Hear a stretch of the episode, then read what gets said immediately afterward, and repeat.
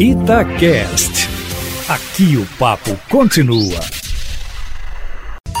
Em cima do papo, com Edilene Lopes. Boa tarde, Eustáquio Ramos.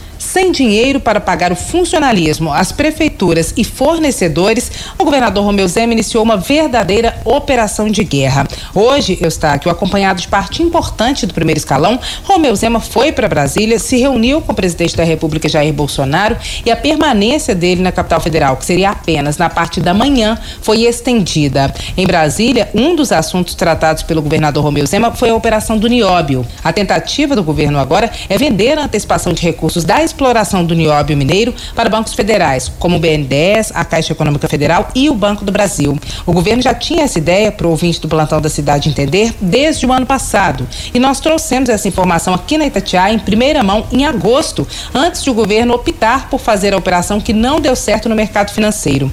O governo agora volta com essa ideia inicial de vender os recebíveis no nióbio para um banco federal, o que nós também trouxemos em primeira mão há cerca de 20 dias aqui na Itatiaia, Eustáquio. E o governador confirmou nesta semana. O esforço do governo do estado agora, com o agravamento da crise financeira e a situação de exceção provocada pela pandemia, é convencer o governo federal a fazer esse investimento que o mercado privado, neste momento, não quer fazer. Mesmo que consiga vender esses recursos, é importante ficar claro, segundo o próprio governador já disse a Itatiaia, que o valor da operação deve ser menor que o previsto inicialmente. De no mínimo 5 bilhões de reais, deve cair pela metade, para 2 bi e meio. Valor que dá para pagar, se a gente for usar um exemplo, apenas uma folha de pagamento do funcionalismo público. Lembrando, a expectativa inicial do governo era usar esse dinheiro para acabar com o parcelamento do funcionalismo por seis meses, pagar municípios e quitar o restante do 13 terceiro salário. Depois do encontro com o presidente da República, Eustáquio, que deu uma espécie de cartão verde para o governo de Minas conversar com os bancos, Romeu Zema e Otto Levi, que é o secretário de Planejamento,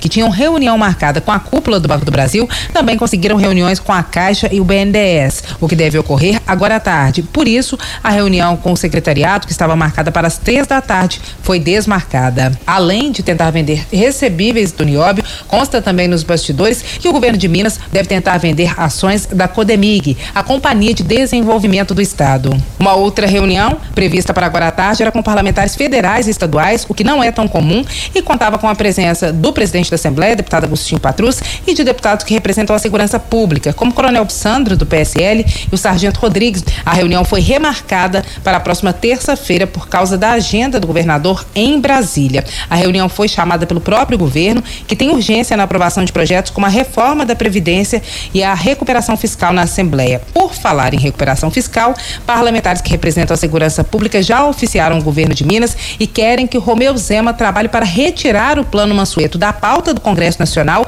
Isso porque esse projeto, que suspende o pagamento da dívida dos estados com a União e coloca o governo federal como avalista de empréstimos dos estados, foi foi alterado e a contrapartida incluída é amarga, Eustáquio. Prevê, por exemplo, congelamento de salários e promoções e deve impedir, inclusive, que o governo pague os 13% de recomposição salarial para os profissionais da segurança pública. Se for aprovado agora, segundo os deputados, o projeto pode suspender até o abono fardamento dos militares, que é um valor equivalente a 40% do salário para comprar farda e a possibilidade dessa suspensão já está provocando uma indignação geral na tropa. Enquanto Enquanto isso, sem previsão de escala de pagamento para o restante do funcionalismo público estadual, já que saúde e segurança pública recebem hoje.